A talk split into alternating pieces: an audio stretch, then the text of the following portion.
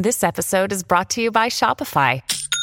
Forget the frustration of picking commerce platforms when you switch your business to Shopify, the global commerce platform that supercharges your selling wherever you sell. With Shopify, you'll harness the same intuitive features, trusted apps, and powerful analytics used by the world's leading brands. Sign up today for your $1 per month trial period at shopify.com slash tech, all lowercase. That's shopify.com slash tech. È terminato anche il Mobile World Congress del 2024, ma che cosa ci ha lasciato?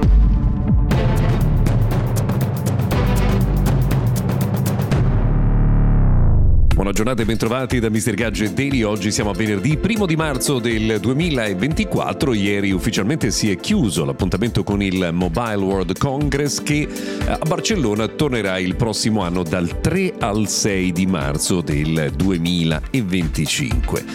Cosa rimane dell'appuntamento più importante dell'anno per il mondo delle comunicazioni e della tecnologia mobile? Beh, la sensazione che molte cose stiano cambiando e che soprattutto si stiano spostando molto gli equilibri in questo segmento. Mm, in fiera non c'era Sony per eh, fare un nome, non c'era Oppo che però ha fatto degli annunci importanti per il suo ritorno eh, nei prossimi mesi. Huawei aveva una parte dedicata agli smartphone ridotta alla presentazione eh, dei prodotti che sono stati lanciati in Cina ma che non abbiamo come disponibilità nel nostro paese. Insomma, Nokia sappiamo sta cambiando pelle, mm, c'era un, una presenza abbastanza limitata di eh, TCL, insomma eh, è un mercato in evoluzione in cui stiamo vedendo come i pesi si stiano davvero spostando, ma quello che probabilmente abbiamo notato di più a Barcellona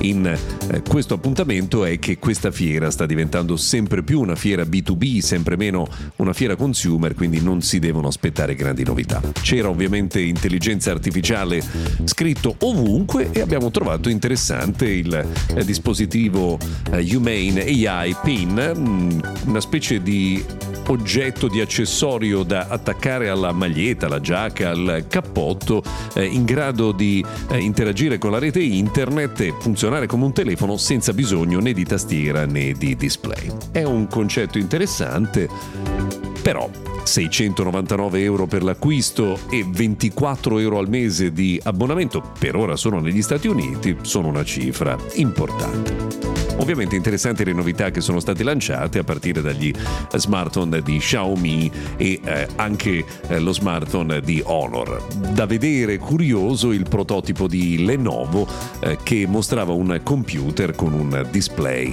totalmente trasparente non cambierà il mondo, ma è simpatico e divertente eh, da vedere. Oh, cambiamo completamente argomento, eh, andando un po' a vedere quello che succede invece nel mondo delle automobili. Pensate che mh, mm, abbiamo sfondato un dato molto importante. Per la prima volta in Italia circano più di 40 milioni di auto.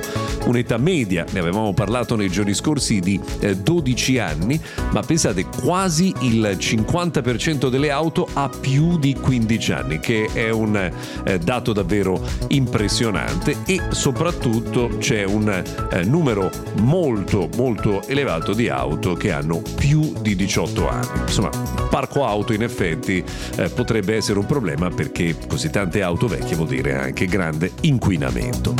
A proposito di auto del futuro, invece, Elon Musk ha detto che presto arriverà un nuovo roadster di Tesla che pensate andrà da 0 a 60 miglia orari, quindi più o meno da 0 a 100 km all'ora in meno di un secondo. Poi si uscirà dalla macchina spettinati.